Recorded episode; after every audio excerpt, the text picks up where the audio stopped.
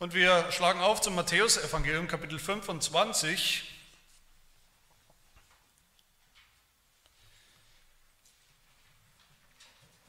Wir hören auf die Verse 31 bis 46.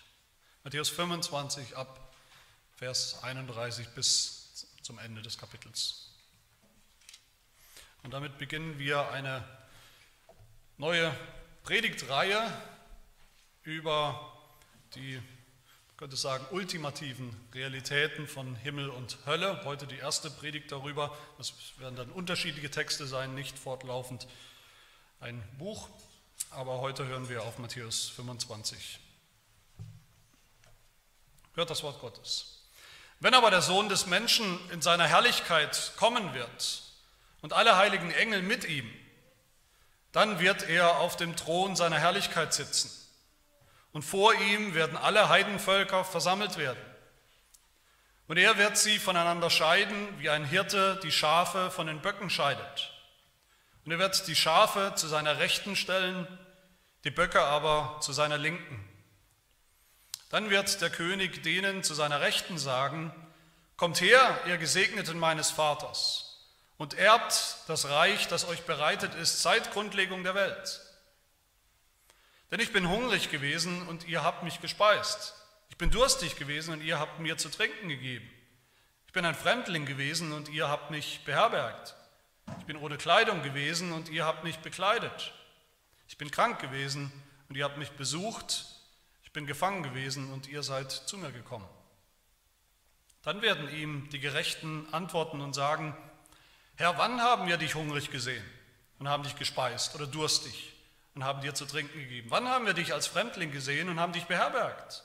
Oder ohne Kleidung und haben dich bekleidet? Wann haben wir dich krank gesehen oder im Gefängnis und sind zu dir gekommen?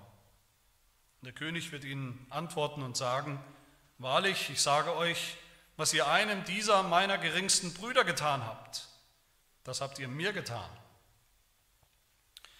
Dann wird er auch denen zur Linken sagen, geht hinweg von mir, ihr Verfluchten, in das ewige Feuer, das dem Teufel und seinen Engeln bereitet ist.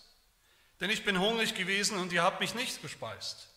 Ich bin durstig gewesen und ihr habt mich, mir nicht zu trinken gegeben. Ich bin ein Fremdling gewesen und ihr habt mich nicht beherbergt, ohne Kleidung und ihr habt mich nicht bekleidet. Krank und gefangen und ihr habt mich nicht besucht. Dann werden auch sie ihm antworten und sagen, Herr, wann haben wir dich hungrig oder durstig oder als Fremdling oder ohne Kleidung oder krank oder gefangen gesehen und haben dir nicht gedient?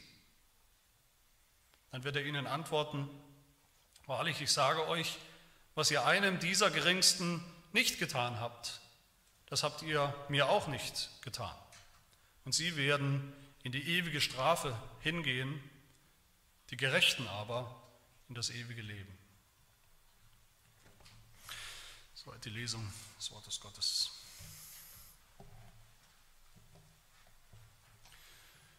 Was ist denn das Anziehendste am christlichen Glauben und gleichzeitig das Abstoßendste. Was ist die allergrößte Hoffnung des christlichen Glaubens und was ist gleichzeitig die größte Angst? Und beiden Extreme, die Menschen mit Recht mit dem christlichen Glauben verbinden, ob sie daran glauben oder nicht, verbinden sie das damit, das sind sicher Himmel und Hölle. Der Himmel als das höchste denkbare, begehrenswerteste Ziel und die Hölle als das schlimmste Schicksal und die größte Angst überhaupt. Und beide bewegen die Gemüter der Menschheit seit Jahrtausenden gleichermaßen. Die Hoffnung oder die Vorfreude auf den Himmel einerseits und auch die Furcht, die Angst vor der Hölle andererseits. Vielleicht die Furcht vor der Hölle für mich selbst, oder vielleicht für jemanden anderes oder überhaupt die Furcht, dass es sie überhaupt gibt. Mir ist das schon länger ein, ein Herzensanliegen, ich sehe sogar eine große Not, dass wir darüber mal predigen oder ich darüber predige. Und jetzt nach der letzten größeren Predigtreihe will ich das tun. Ich könnte natürlich fragen, warum um alles in der Welt sollte man das tun? Okay, über den Himmel predigen meinetwegen, aber über die Hölle muss man wirklich über die Hölle predigen, auch noch mehrere Predigten. Dass das, so, dass, dass das überhaupt eine Rechtfertigung braucht, ist schon ein schlechtes Zeichen. zeigt schon, dass da irgendwas nicht stimmt. Aber eigentlich ist es ganz einfach, warum ich das tue. Ich tue das aus mindestens drei Gründen. Der erste Grund ist eigentlich so offensichtlich. Jeder noch so oberflächliche Bibelleser muss erkennen, dass Himmel und Hölle in der Bibel eben sehr wichtige Realitäten sind. Vielleicht die wichtigsten, zumindest die endgültigsten. Und der zweite Grund ist, weil wir im Gegensatz dazu über Himmel und Hölle darüber zu sprechen, darüber nachzudenken, das ist praktisch fast vollständig aus unserem Vokabular, auch aus dem christlichen Vokabular verschwunden. Höchstens noch vielleicht in schlechten Witzen spricht man mal von Himmel und Hölle. Selbst unter Christen, wir sprechen über alles Mögliche, das praktische christliche Leben, aber wie oft wird noch gesprochen über Himmel und Hölle? Ein Autor hat gesagt, in Amerika hat die Hölle in den 1960er Jahren plötzlich von einem Tag auf den anderen aufgehört zu existieren. Wenn man in der Literatur sich umschaut, eben war es noch da, plötzlich ist es weg. Manche sagen, in Deutschland hat es schon früher angefangen, vielleicht im 19. Jahrhundert. Plötzlich gibt es keine Hölle mehr. Keiner rechnet mehr damit, keiner fürchtet sie mehr, keiner redet mehr von ihr. Und wenn die Hölle aufgehört hat zu existieren, dann ist zumindest auch der Himmel, an den Menschen angeblich zumindest noch glauben, ist ein völlig anderer Himmel. Himmel und Hölle stehen und fallen miteinander. Und der dritte Grund, selbst die, die überhaupt noch von Himmel und Hölle reden, die wenigen vielleicht in der Welt draußen, die sich noch aufregen darüber, dass es sowas wie Hölle angeblich gibt, und auch die Christen, die eigentlich diese Realität ja noch kennen sollten, darüber nachdenken sollten, auch unter denen und unter beiden Seiten, Ungläubigen oder Gläubigen gleichermaßen, sind, sind längst verzerrte Karikaturen über beides, über den Himmel und über die Hölle, viel weiter verbreitet als die klare, wahre biblische Lehre zu beidem. Karikaturen, Missverständnisse prägen unser Denken bei denen, die nicht glauben aber auch bei vielen, vielen Christen, in vielen, vielen Kirchen. Und diese Missverständnisse sind oft ein Hindernis, sind oft ein, ein Stolperstein für Menschen, die sagen, deshalb können sie nicht glauben. Sie glauben nicht, sie, sie sagen, sie können nicht glauben an Gott, sie können nicht glauben an das Evangelium aufgrund bestimmter Dinge mit Himmel und Hölle. Sie hängen aber an Missverständnissen.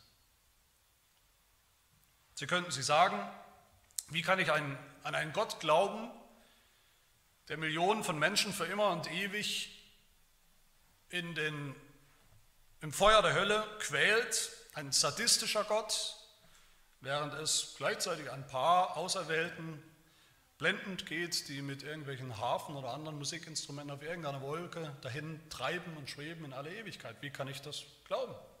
Viele behaupten, sie wären deshalb keine Christen, weil sie das nicht vereinbaren können, weil sie nicht vereinbaren können, einen liebenden, einen, liebe, einen liebevollen Gott und einen furchtbar zornigen, strafenden Gott auf der anderen Seite.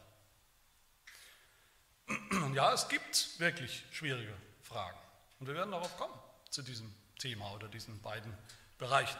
Auch für uns Christen, Fragen, die uns oft schwerfallen, die es uns manchmal schwer machen. Wie kann es gerecht sein, zum Beispiel, dass ein Mensch, und die Frage habe ich schon mehr als einmal gehört, dass ein Mensch dass Menschen, die ein Leben lang vielleicht gesündigt haben, ja, ein ganzes Leben haben sie vielleicht gesündigt, 80 Jahre, 90 Jahre lang haben sie gesündigt gegen Gott, waren ungläubig gegen Gott und dann sollen sie, soll das gerecht sein, dass sie dann für eine Ewigkeit in der Hölle gestraft und gepeinigt und verdammt werden. Oder die andere Frage, wie kann der Himmel denn überhaupt gut sein, sogar perfekt sein, vollkommen sein, wie wir ja glauben und hoffen, im Himmel wird alles gut sein, alles Böse und Schlechte wird es nicht mehr geben. Wie kann das sein, wenn doch gleichzeitig in irgendeinem Paralleluniversum sozusagen es diese Hölle gibt, diesen dunklen Ort, wo für immer und ewig Menschen gequält und gepeinigt werden. Der Teufel gequält und gepeinigt wird. Das sind Fragen, das sind wichtige Fragen, Fragen, an denen so viel deutlich wird, oder an unseren Antworten wird so viel deutlich. Diagnostische Fragen könnte man fast sagen. Fragen, an denen so viel deutlich wird darüber, wie wir wirklich über Gott denken, wie wir wirklich über Jesus denken, wie wir wirklich über uns selbst denken. Was für ein Gerechtigkeitsempfinden wir haben. Und auch unter Christen haben wir die seltsamsten falschen Vorstellungen über Himmel und Hölle. Deshalb diese Predigtreihe, wahrscheinlich werden es zehn oder elf Teile sein, insgesamt heute die mehr oder weniger eine Einführung. Dann werden wir uns zuerst in, in vier Teilen oder fünf Teilen mit der Hölle beschäftigen, der, der schlechten Nachricht sozusagen. Warum überhaupt gibt es die Hölle? Dann schauen wir uns auch Bilder, Beschreibungen der Hölle an, aus der Bibel, aus dem Wort Gottes. Dann die Frage, ob die Hölle wirklich ewig sein wird und was das bedeutet, wenn es so ist. Und die Frage, was machen wir eigentlich mit der Hölle? Was bedeutet das für uns, für andere, dafür, wie wir evangelisieren, wie wir anderen erzählen von Himmel und Hölle? Und dann kommen wir zum Himmel, im zweiten Teil der Reihe sozusagen. Was, was ist eigentlich der Himmel? Wie kommen wir dahin? Was bedeutet das für unser irdisches Leben auch schon im Hier und Jetzt? Wie wird es eines Tages sein in diesem Himmel in der Ewigkeit? Und ein wichtiger Grundsatz, der uns die ganze Zeit begleiten wird, ein, ein biblischer Grundsatz, ist, man kann und darf nicht von dem einen reden, ohne nicht auch von dem anderen zu reden. Gleichzeitig sozusagen. Man kann und darf nicht von der Hölle reden, ohne auch vom Himmel zu reden und umgekehrt. So tut es die Bibel, wie wir sehen werden, so hat es Jesus getan. Und wenn wir das eine vom anderen trennen, wird es immer schief, wird es immer, führt es immer zu Spekulation. Dann geht es schief. Und diesen Text von heute, da sehen wir diesen Grundsatz, da sehen wir die Fakten, die Jesus ganz klar sagt hier, dass es einen solchen Ort, eine Hölle geben wird, für immer, genauso wie es einen Himmel geben wird, für immer, ein Himmelreich, für immer. Und den Grundsatz sehen wir hier, dass wir nicht von dem einen reden können, ohne von dem anderen zu reden. Jesus macht es uns vor, hier. Das sind wir in, in bester Gesellschaft. Und da sehen wir auch, was ich gerade gesagt habe, wenn wir über Himmel und Hölle nachdenken, dann wird wirklich deutlich, wird offenbar, was wir in Wirklichkeit, wie wir in Wirklichkeit über Gott denken. Besonders über Jesus. Jesus ist Gottes Sohn, Jesus ist die Reflexion von Gottes Wesen. Jesus hat uns gezeigt, genau wie Gott wirklich ist. In seinem Leben, in seinem Wesen. Und viele Menschen haben eine klare Vorstellung, eine, eine sehr bestimmte Vorstellung von Jesus, wie Jesus ist. Sie sagen oder sie denken, beides, Jesus hat nur von Liebe geredet. Jesus hat immer nur gesagt, habt euch, habt euch alle lieb. Gott hat euch alle lieb. Jesus hat immer nur Taten der Liebe, immer nur nette, freundliche, liebe Dinge getan. Jesus war immer harmlos irgendwo, lieb, schwächlich irgendwo auch, handsam vielleicht. Diese Vorstellung von Jesus, von Gott, wird wirklich in den Grundfesten erschüttert, wenn wir in die Bibel schauen und feststellen, feststellen müssen, derjenige, der am deutlichsten, am klarsten, am schärfsten, am, am erschütterndsten, am schockierendsten, am häufigsten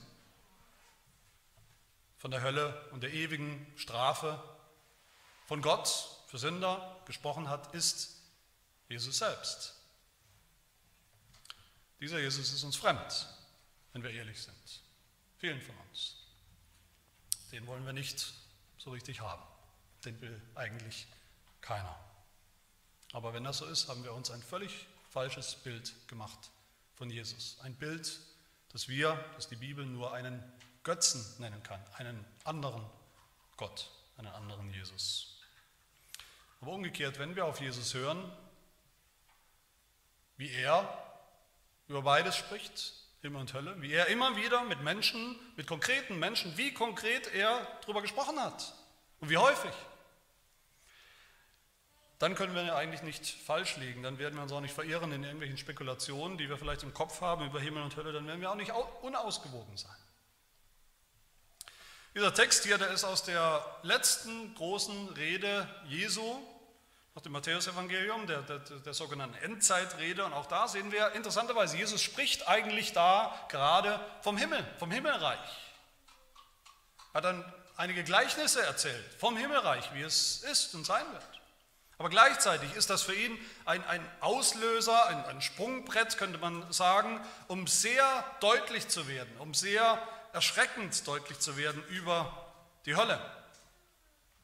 Diesen endgültigen Realitäten von Himmel und Hölle, diesen Ewigkeiten geht etwas voraus, nämlich ein Gericht, ein Gerichtsurteil. Und das endet eben mit Freispruch für manche, mit ewiger Freude für manche und mit ewiger Strafe für andere. Wir wollen uns drei Dinge anschauen hier, nämlich zuerst, wer ist der, der so richtet, so richten wird? Und dann zweitens, was ist das Urteil, die Strafe? Und drittens, auf welcher Grundlage wird dieses Gericht ergehen über die Menschen, über alle Menschen? Was sagst du, wer ist der, um den es hier geht? Wer ist der, der so richten wird? Wir können nicht darüber, wir können nicht anfangen, darüber zu diskutieren, ob es angehen kann, ob das gerecht sein kann, dass Menschen so, über Menschen so geurteilt wird, sie so entweder belohnt werden mit dem Allerhöchsten oder bestraft werden mit dem Allerschlimmsten, ohne dass wir darüber reden, wer der ist, der das tun wird. Wer redet? Warum redet er so? In welcher Autorität, mit welchem Recht redet er so? Und wird er das tun? Jesus sagt hier interessanterweise nicht, ich werde eines Tages kommen, ich werde wiederkommen. Er sagt, wenn aber der Sohn des Menschen kommen wird, der Menschensohn. Der Menschensohn ist die Beschreibung für den Mann, den Menschen, den Gott eines Tages schicken, senden wird. Zunächst um zu den Menschen senden wird, um sie zu erlösen. Dieser Menschensohn wird kommen in die Welt, zunächst in Niedrigkeit, als Knecht, als Diener. Und so haben wir Jesus ja gesehen. Und das finden irgendwo auch fast alle Menschen toll, diesen Jesus. Der, der immer niedrig ist, demütig, nicht viel sagt, und gar nicht widerspricht, der keiner Fliege was zu Leide tun kann, der sich immer hat beschimpfen lassen, bespucken lassen, der niemals widersprochen hat, der sich nicht selbst verteidigt hat, der seinen Jüngern sogar gesagt hat, steckt das Schwert wieder ein, heute wird nicht gekämpft, der ans Kreuz gegangen ist, freiwillig, bereitwillig, und der gesagt hat, richtet nicht. Und wenn nicht einer auf die eine Backe schlägt, dann biet ihm auch noch die andere an. Aber das ist nur der halbe Jesus. Niedrig, niedrig für einige Jahre als Mensch, als Erlöser. Aber nach seinem Tod, nach dem, nach dem Tiefpunkt, nach dem absoluten Tiefpunkt seiner Erniedrigung, seinem Tod am Kreuz, wenn er auferstanden ist, wenn er in den Himmel aufgefahren ist, dann wird er eines Tages wiederkommen und zwar dann in Herrlichkeit, sagt das Wort Gottes. In der Herrlichkeit, die er für eine Zeit hinter sich gelassen hat, aus der er kommt, aus dem Himmel, die er hinter sich gelassen hat für eine Zeit, die ihm aber gehört, er gehört da rein, es ist seine Herrlichkeit. Die steht ihm zu. Die wird er wieder an sich nehmen. Hat er schon an sich genommen. Im Himmel. Wenn aber der Sohn des Menschen in seiner Herrlichkeit kommen wird und alle heiligen Engel mit ihm, dann wird er auf dem Thron seiner Herrlichkeit sitzen und es wird dann sichtbar sein. Ein Jesus ist das, mit dem die wenigsten Menschen rechnen, weil sie eben nur ihren eigenen, nur, nur, nur ihren selbstgestrickten Jesus kennen. Nur den lieben, braven, harmlosen, niedrigen, allzu menschlichen Jesus, den man, wenn man ehrlich ist, nicht immer ganz ernst nehmen kann. Der alles toll findet, was wir tun, der uns ganz toll findet, der überhaupt alles ganz toll findet in dieser Welt. Wenn Jesus wieder kommt, wenn er sichtbar wiederkommen wird, das ist dann das Ende unserer Zeitrechnung, dann wird er kommen in Pracht, in Herrlichkeit, dann wird er kommen ohne jeden Rest, ohne jeden Anflug von Niedrigkeit, von Erniedrigung. Dann wird er kommen in, in ungefilterter, in strahlender Herrlichkeit und Macht und Gewalt. Und alle Engel kommen mit ihm, heißt es. Warum kommen die Engel mit ihm? Die Engel kommen, um diese Herrlichkeit noch zu vervielfältigen. Wenn er so kommt eines Tages, wenn Jesus so kommen wird, dann wird kein Mensch mehr lachen über ihn. Dann wird kein Mensch mehr über diesen Jesus spotten. Dann wird keiner ihn mehr ignorieren. Dann wird jeder Mensch ihn ernst nehmen. Bitter ernst. Matthäus 24, also nur einige Verse vorher, Vers 30, dann wird das Zeichen des Menschensohnes am Himmel erscheinen und dann werden sich alle Geschlechter der Erde an die Brust schlagen und sie werden den Sohn des Menschen kommen sehen auf den Wolken des Himmels mit großer Kraft und Herrlichkeit.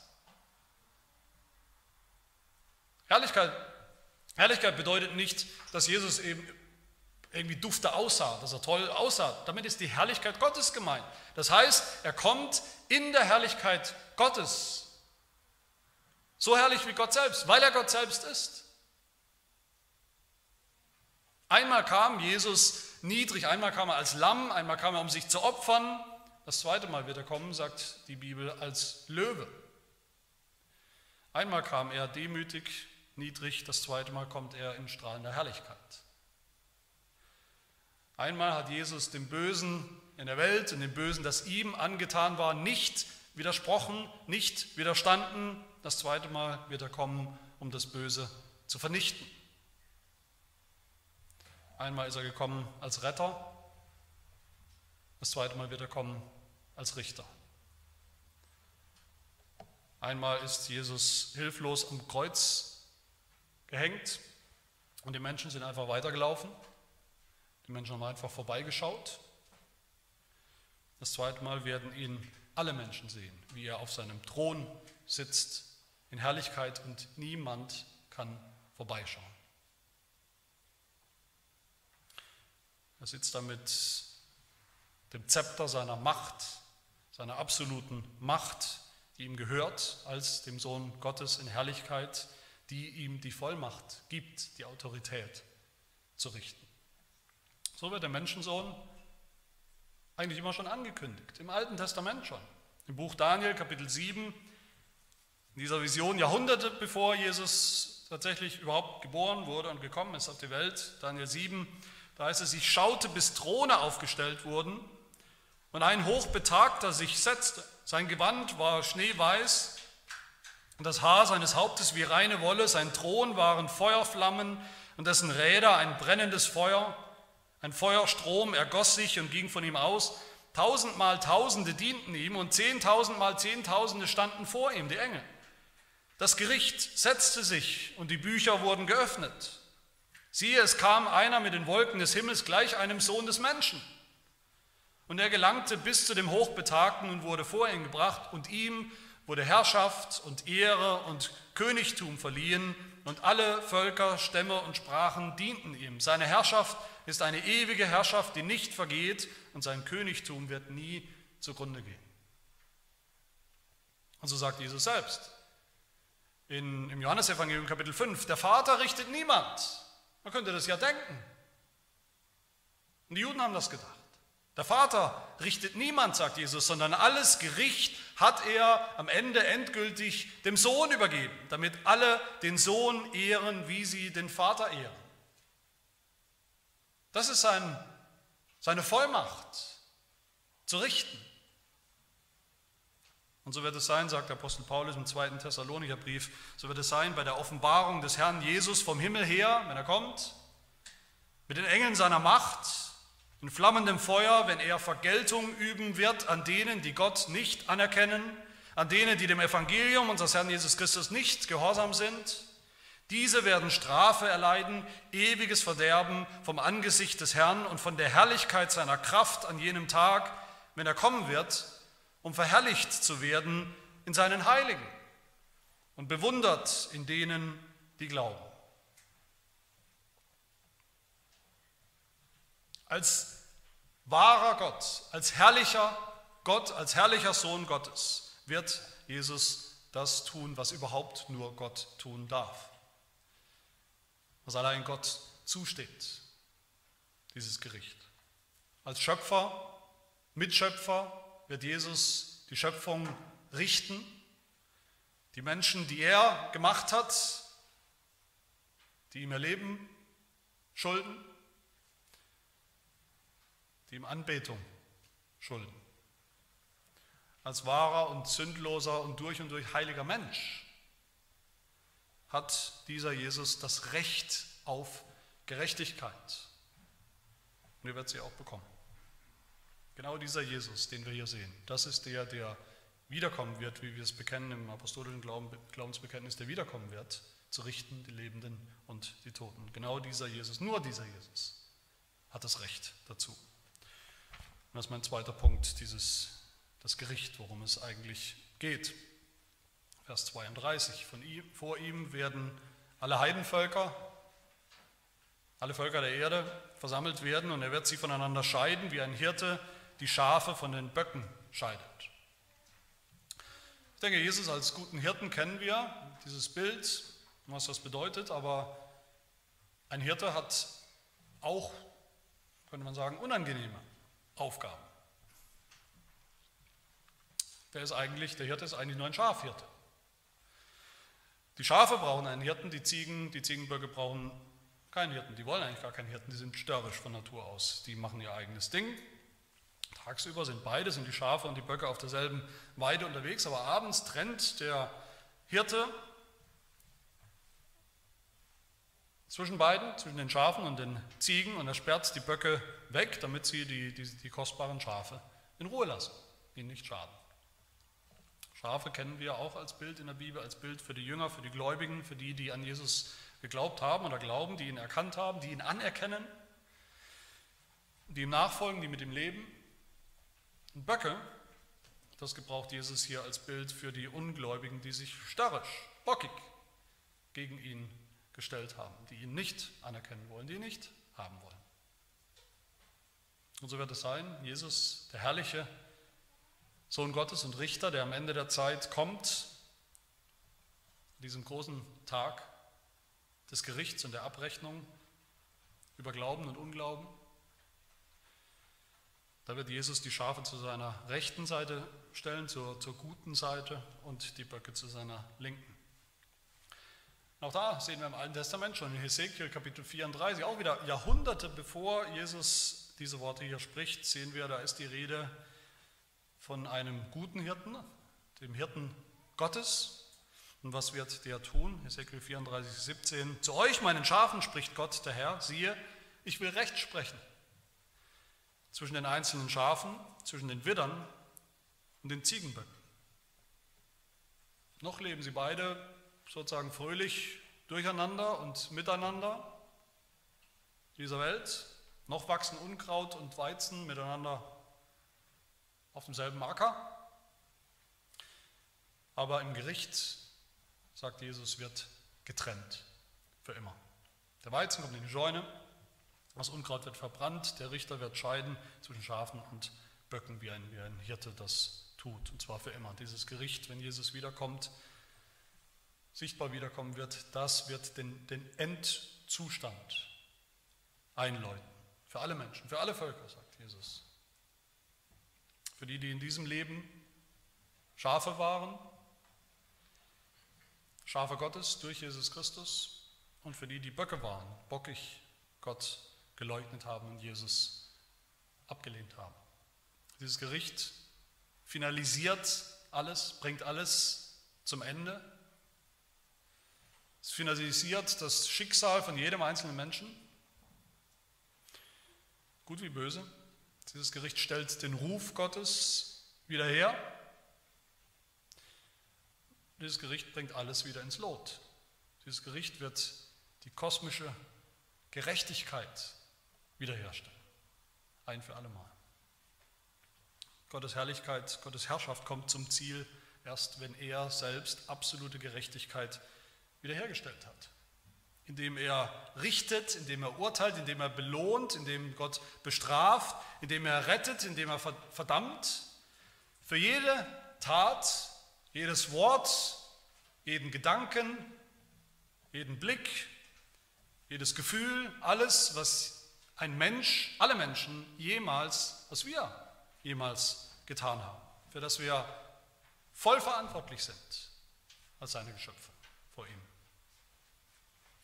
In der Gemeinde, man, man muss das immer mal wieder sagen, dieses Universum, diese Welt, in der wir leben, das ist ein moralisches Universum, das aufgebaut ist von Gott selbst auf Recht, auf Gerechtigkeit.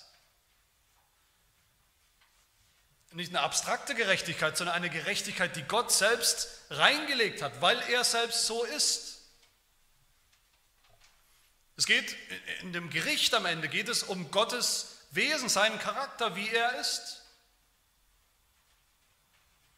Dieses Gericht wird ein, ein, ein Statement sein, ein Statement, dass es nicht geht, dass es nicht angehen kann, dass Menschen ein ganzes Leben lang Gott verachten, verspotten, verfluchen, belächeln, ignorieren auf die schlimmste Art und Weise und sich dann einbilden, es gäbe keine Gerechtigkeit.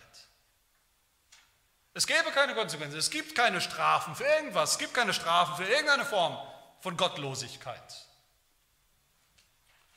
Sie bilden sich das ein, nur weil Gott eben für diese Zeit geduldig ist, weil Gott einen langen Atem hat, weil er lange wartet, weil er lange Zeit gibt, umzukehren, Buße zu tun.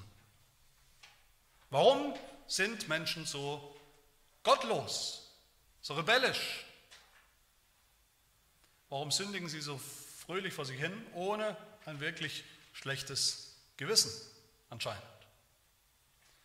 Weil sie nicht glauben, dass es ein endgültiges Gericht, ein Endgericht geben wird. Weil sie nicht glauben, dass es eine Abrechnung geben wird für alle unsere Taten.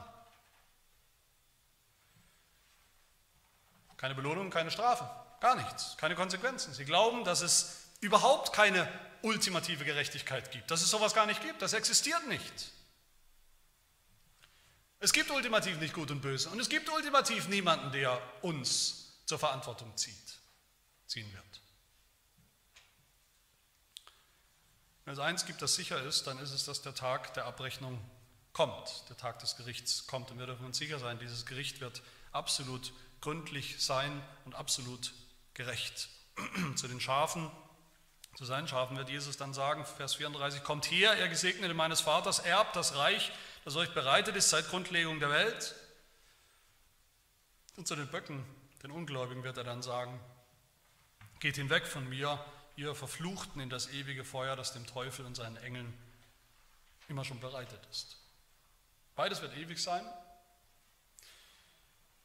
Dieser ultimative, nie endende Endzustand, in dem für immer und ewig die Waage der Gerechtigkeit Gottes wiederhergestellt sein wird. Das Reich des Himmels, das ewig andauern wird, und das Reich des Feuers, der Strafe, der Vergeltung.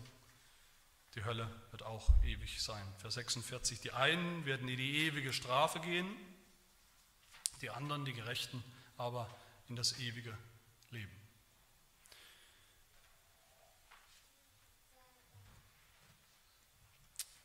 Wir, die wir glauben, werden in den Genuss kommen, den ewigen Genuss des Heils. Die anderen werden aus diesem Reich ausgeschlossen werden, in der äußersten Finsternis, außerhalb des Reiches. Sie erben ein anderes Reich, das Reich der, der Unherrlichkeit, der Schande, der Verdammnis. Das ewige Feuer, sagt Jesus, das schon seit Anbeginn der Welt für den Teufel vorbereitet ist, für seine Engel, für seine Boten, für alle, die sich an ihn halten, die zu ihm gehören, die Kinder des Zorns, die Ungläubigen. Lesen wir es auch in der Offenbarung, Kapitel 21, wo Jesus sagt, wer überwindet diese Welt, diesen, den Unglauben, im Glauben an Jesus, wer überwindet, der wird alles erben. Und ich werde sein Gott sein und er wird mein Sohn sein. Die Feiglinge aber und die Ungläubigen mit Gräueln befleckten und Mörder und Unzüchtigen und Zauberer und Götzendiener und alle Lügner, ihr Teil wird in dem See sein, der von Feuer und Schwefel brennt. Das ist der zweite und ewige Tod. Dieses Urteil, das Jesus sprechen wird, dieses erschreckende Urteil, das geht wirklich jeden von uns an. Jeden einzelnen Menschen. Hier gibt es keine Grauzone, nichts dazwischen. Da gibt es Schafe und da gibt es Böcke. Und am Ende, oder jetzt schon, und am Ende, wenn das Gericht kommt, dieser Tag kommt, gehört jeder Mensch zu einer von diesen beiden Kategorien. Und hier liegen die meisten Menschen nämlich völlig falsch. Die meisten Menschen, die man so fragt auf der Straße, mit denen man ins Gespräch kommt, die sind demütig, die meisten sind demütig genug zu sagen, okay, natürlich habe ich den Himmel nicht verdient, ich bin nicht vollkommen, ich bin nicht perfekt. So demütig sind sie.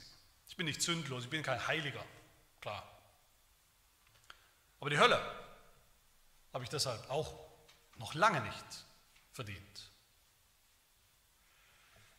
ewige Strafe von Gott, ewige Höllenqualen, dass Gott mich für immer verflucht, warum sollte ich das verdient haben? Die meisten Menschen haben eine viel zu hohe optimistische Sicht von sich selbst. Das ist eine Volkskrankheit. War nicht immer so, aber heute ist es so. Okay, ich bin sicher nicht perfekt, aber ich bin im Grunde doch ganz in Ordnung. Wir sind eigentlich alle ganz in Ordnung. Ich besonders bin ganz in Ordnung. Eigentlich bin ich im Herzen ein guter Mensch. Gut, ich mache manchmal Fehler, vielleicht sogar Sünden.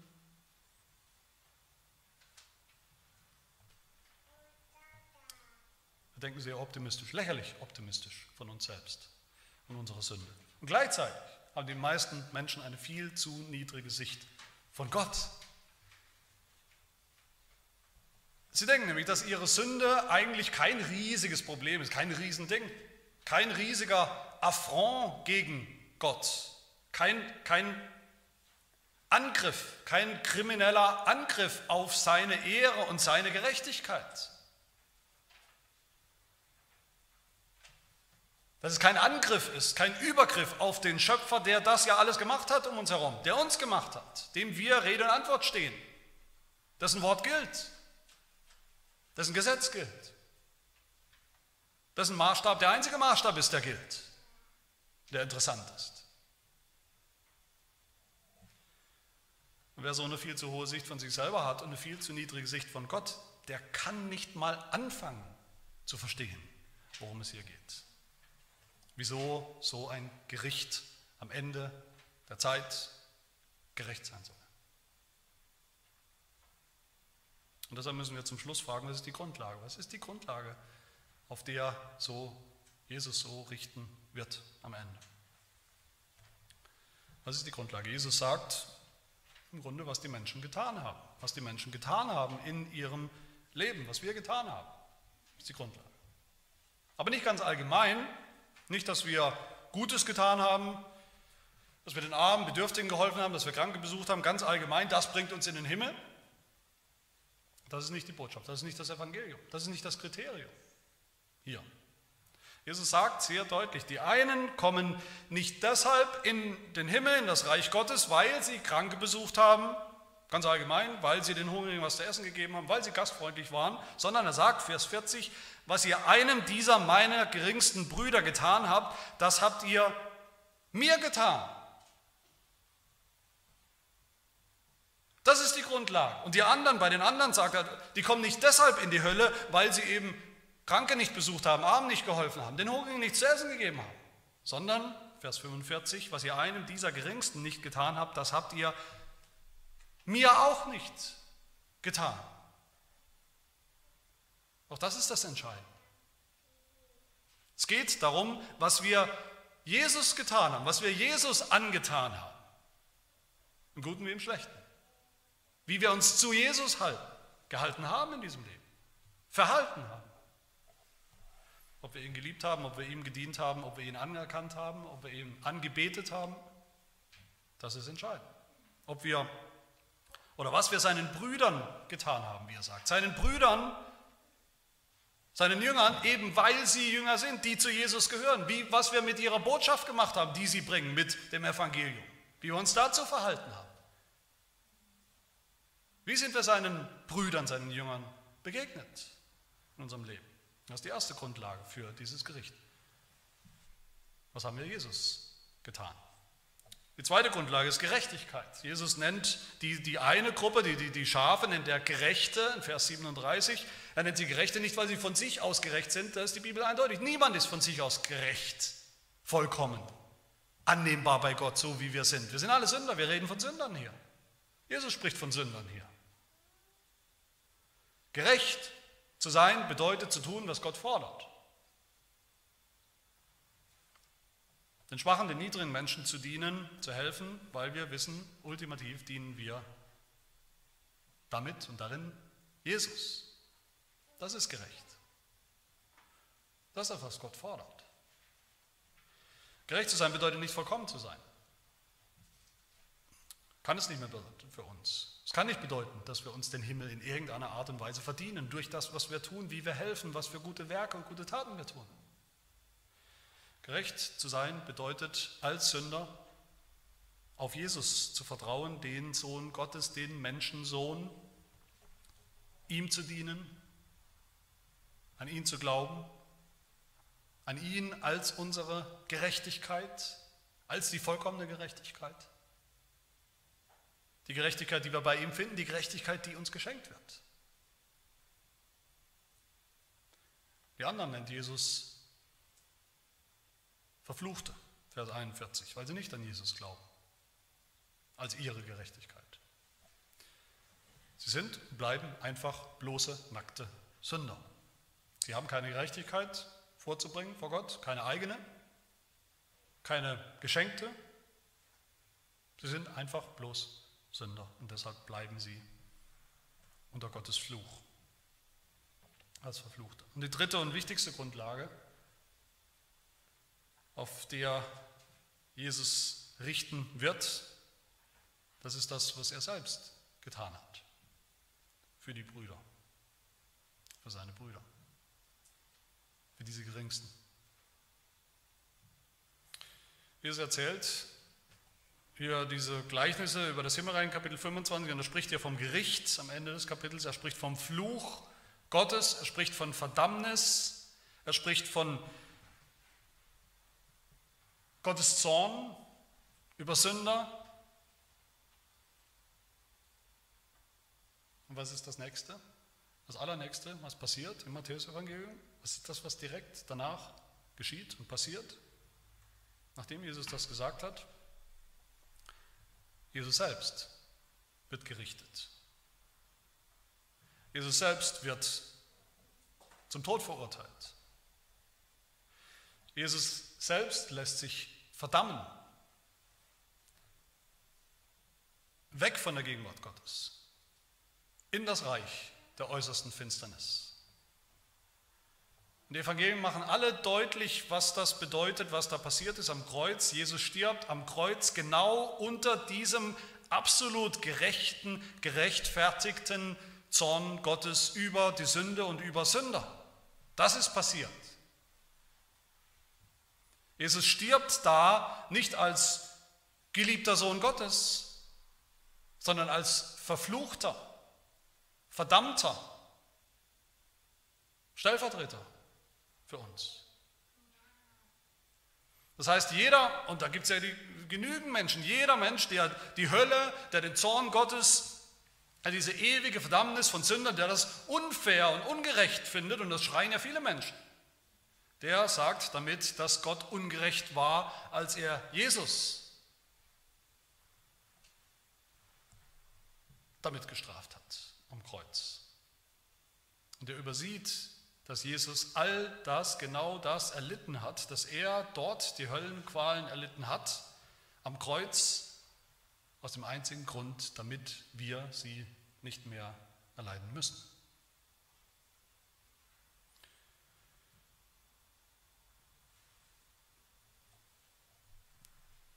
Wenn das unfair ist, dann haben Worte keine Bedeutung mehr. Das ist nicht unfair, das ist Gnade. Die Gnade des Evangeliums. Das Kreuz ist, ist der Brennpunkt, ist der Fokus, der Fokuspunkt, der Brennpunkt von Himmel und Hölle. Beides, Himmel und Hölle, können wir nur sehen und verstehen durch die Brille, durch den Blick des Kreuzes. Nur vom Kreuz her können wir beides sehen und verstehen. Am Kreuz hat Jesus die Hölle, die Sünder wie wir verdient haben, besiegt und überwunden. Das Kreuz ist der einzige Weg in diesen Himmel. Und deshalb, meine Lieben, ist dieses Kreuz als entscheidender Faktor auch der Weg in die Hölle. Für die, die diesen Weg, diese einzige Rettung, das einzige Evangelium von der Rettung vor der Hölle ausschlägt. Wer das ausschlägt, wer das tut, für den bleibt nichts mehr übrig, für den bleibt kein Weg der Erlösung, für den bleibt keine Rettung, keine Sündenvergebung, keine Annahme. Für den bleibt nur das ewige Feuer, das für den Teufel und seine ganzen Anhänger bereitet ist. Und die Gemeinde Christen in, der, in den vergangenen Zeiten haben das besser verstanden, denke ich, im Großen und Ganzen, als wir heute. Besser verstanden, wie das Nachdenken über die Hölle, über die Hölle, die wir verdient haben, verdient hätten. Wie das klarer als irgendetwas anderes, die absolute sichere Notwendigkeit des Kreuzes uns zeigt und vor Augen stellt. Wie das Nachdenken über die Hölle, die wir verdient haben, uns mit Freude erfüllt, mit wahrer, echter Freude, tiefer Freude. Über den Himmel, den wir nicht verdient haben, den wir aus reiner Gnade geschenkt bekommen. Durch das Kreuz, an dem Jesus verflucht und verdammt worden ist. Die Hölle des Kreuzes, das Jesus Christus erlitten hat, ist der Weg in das Himmelreich. Am Ende sehen wir hier als letzte Notiz oder Bemerkung, am Ende sehen wir hier einen, einen großen Überraschungseffekt in dieser ganzen Geschichte, in dem, was Jesus sagt. In diesem Endgericht wird das so sein. Im Endgericht, wenn Jesus sein Urteil fällen wird, das endgültige Urteil über beide, Schaf und Böcke, da wird es einige Überraschungen geben. Da wird es böse Überraschungen geben und gute Überraschungen. Böse Überraschungen bei denen, die sich eingebildet haben, sie wären gar nicht so schlimm. Für die, die sich eben redlich bemüht haben und dann gedacht haben, ja gut, ich habe mein Bestes getan, ich habe ein bisschen was getan, es wird schon reichen, muss schon reichen für den Himmel. Und die müssen dann mit, werden dann mit Entsetzen hören, dass es eben nicht reicht, hinten und vorne nicht reicht. Und Jesus zu ihnen sagt, geht hinweg von mir. Für immer. Aber auch gute Überraschungen, gute Überraschungen bei denen, die wissen, dass sie Sünder sind. Bei denen, die wissen, dass sie ohne jeden Anspruch sind auf den Himmel. Die sich aber an Jesus gehalten haben, an Jesus geklammert haben. Im Glauben an sein Kreuz, an seine Gerechtigkeit, an die Gerechtigkeit Gottes in ihm und zu denen Jesus dann sagen wird, was viele überraschen wird. Kommt her. Ihr Gesegneten meines Vaters erbt das Reich. Das ist der Überraschungseffekt. Das ist der Überraschungseffekt der Gnade und des Evangeliums. Überraschend, das zu bekommen, was wir nicht verdient haben. Die, die eigentlich ungerecht sind, Sünder und es wissen, erben das Reich. Für immer. Und die, die meinen, sie seien eigentlich so gerecht. So gerecht zumindest, dass sie Jesus nicht brauchen, dass sie das Kreuz nicht brauchen, dass sie keine Sündenvergebung brauchen. Die werden überrascht sein, weil sie sich dann im Feuer der Hölle wiederfinden werden. Was machen wir mit dieser Botschaft vom Ende? Was will Jesus damit bewirken bei uns? Natürlich will er deutlich machen, über jeden Zweifel, dass es diese ewigen Realitäten, diese ewige Trennung und Scheidung, diese zwei Extreme sozusagen, dass es das tatsächlich gibt, dass es geben wird, dass es kommt, die Scheidung zwischen Schafen und Böcken im Himmel bzw. der Hölle. Diese beiden Reiche, sagt Jesus, sind schon lange vorbereitet. Sie sind schon vorbereitet seit Grundlegung der Welt von Gott. Das Gericht, dieses Gericht wird kommen, das ist keine Frage. Es wird so kommen, so unaufhaltsam kommen wie eine Lawine über diese Menschheit. Und Jesus will natürlich erschüttern. Und deshalb ist das Quatsch, dass man immer wieder sagt und immer wieder hört, auch von manchen Kanzeln in unserem Land, man darf bloß nicht mit der Hölle Angst machen. Was will denn Jesus tun mit der Hölle? Er will natürlich erschüttern, schockieren, wachrütteln. All die, die völlig falsche Vorstellungen haben über Gott, über sich selbst, über die Welt, über Gerechtigkeit. Jeder Mensch sollte Angst haben vor dieser bitteren, unvermeidlichen Realität. Jesus ist derjenige, der uns warnt in Lukas 12. Ich will euch zeigen, wen ihr fürchten sollt. Fürchte den, der, nachdem er getötet hat, auch Macht besitzt, in die Hölle zu werfen. Ja, ich sage euch, den fürchtet. Aus dem Mund Jesu. Und er spricht von Gott, er spricht eigentlich von sich selbst, dem Richter. Wir sollten uns warnen lassen vor dieser Wirklichkeit, vor diesen Worten. Was niemand sagen kann am Ende, er hätte es nicht gewusst. Er hätte nicht gewusst, wie entscheidend das ist, dieses Leben. Er hätte nicht gewusst, wie entscheidend es ist, was wir mit Jesus machen. Jesus will uns aber auch natürlich deutlich machen mit diesen Worten, und auch das hoffe ich, dass, wir, dass uns das eingebrannt wird in die Seele, dass es Gerechtigkeit gibt dass Gerechtigkeit kommen wird. So sicher wie, wie das Amen in der Kirche wird Gottes Gerechtigkeit kommen.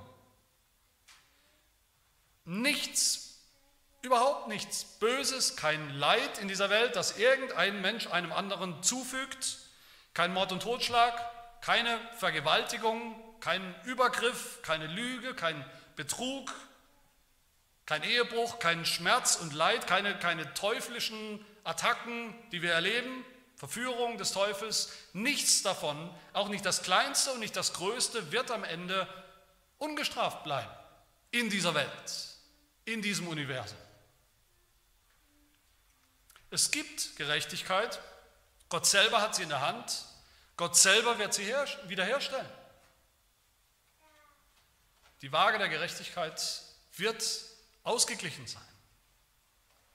Und Interessanterweise wollen das ja eigentlich auch alle Menschen.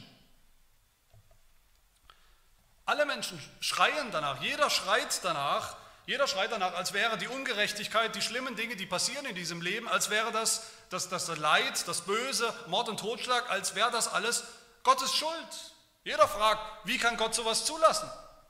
Hier haben wir die Antwort. Das wird er nicht. Das wird er nicht ultimativ zulassen. Das war noch nie der Plan. Es kommt eine Abrechnung für jede böse, teuflische Tat. Und diese Abrechnung wird gerecht sein, die wird keine Fragen mehr offen lassen, die wird keine Schulden mehr offen lassen, es wird alles abgerechnet. Es wird nichts zu wünschen übrig lassen für irgendeinen Menschen, der genau das sucht, der Gerechtigkeit sucht.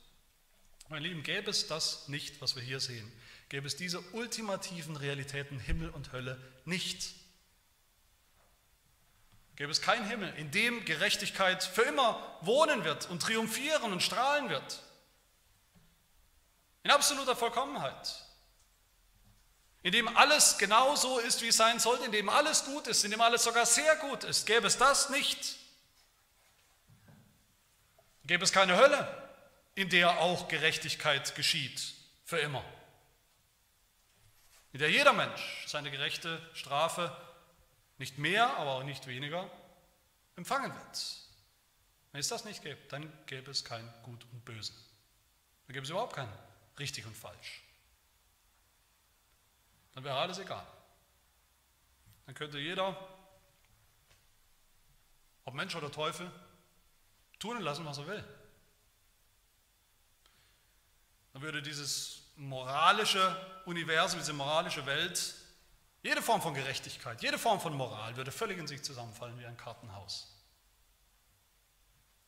Dann wäre Gott ein tatenloser Gott, ein, ein, ein Mittäter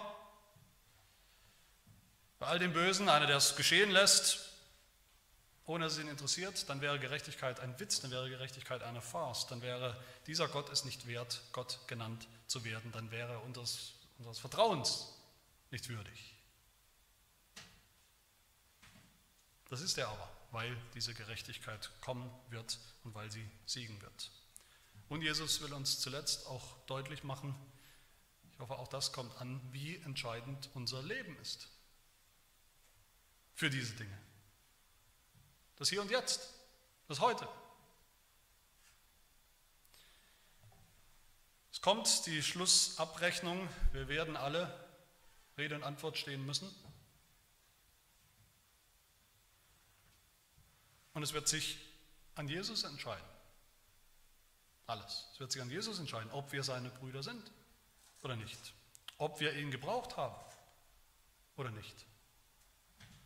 Ob wir geglaubt und vertraut haben auf ihn oder nicht. Jesus spricht niemals vom Himmel ohne das Evangelium. Jesus spricht niemals von der Hölle ohne das Evangelium. Aber das Evangelium, meine Lieben, das Evangelium ist nicht, dass wir ganz okay sind als Menschen, Soweit, so gut. Und Jesus hilft uns, ein bisschen besser zu werden, das Leben ein bisschen voller, ein bisschen erfüllter zu machen, ein bisschen schöner zu machen, mehr Ziel zu geben. Das Evangelium ist immer schon gewesen und wird immer bleiben. Das Evangelium, die gute Nachricht von der Rettung vor dem Zorn Gottes, vor den ewigen Strafen und Qualen der Hölle, die wir alle, jeder von uns als Sünder verdient hat. Wer weiß, was er verdient hat, wovor und wovon er gerettet worden ist, nur der kann den Himmel begreifen, kann sich nach dem Himmel sehnen, sich auf diesen Himmel freuen, die ewige Erlösung, das ewige Leben, die ewige Gemeinschaft mit wirklich erlösten, echten Sündern. Die Gemeinschaft mit dem herrlichen Gott durch den Menschen, den Menschensohn, Jesus Christus, der uns aus den Flammen der Hölle, der gerechten Hölle, gerettet hat. Amen. Wir beten. Herr unser Gott, diese Wahrheiten sind uns zu groß, als dass wir sie begreifen können. Und doch müssen wir sie kennen und wissen. Hilft, dass diese klaren Worte Jesu, diese scharfen, warnenden Worte des Jesus, der uns oft überrascht.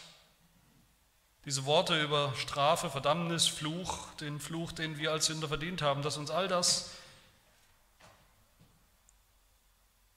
in seiner ganzen Wucht hinführt, hintreibt zu ihm, zu Jesus, der der Richter ist, sein wird, ja, aber der diese Strafe für uns selbst schon ertragen hat. Hilft das die Warnung davor, die furchtbare Aussicht, für immer von dir weggeschickt zu werden, aus deiner herrlichen Gegenwart, Gemeinschaft, dass uns diese Warnung in die Arme Jesu treibt, an denen wir fest glauben, auf denen wir vertrauen, sodass wir dann die Worte hören werden eines Tages, nach denen wir uns so sehen, nämlich die Worte aus deinem Mund, kommt, kommt her, ihr Gesegnete des Vaters und erbt das Reich, das euch bereitet ist, seit Grundlegung der Welt. Das bitten wir in seinem Namen. Amen.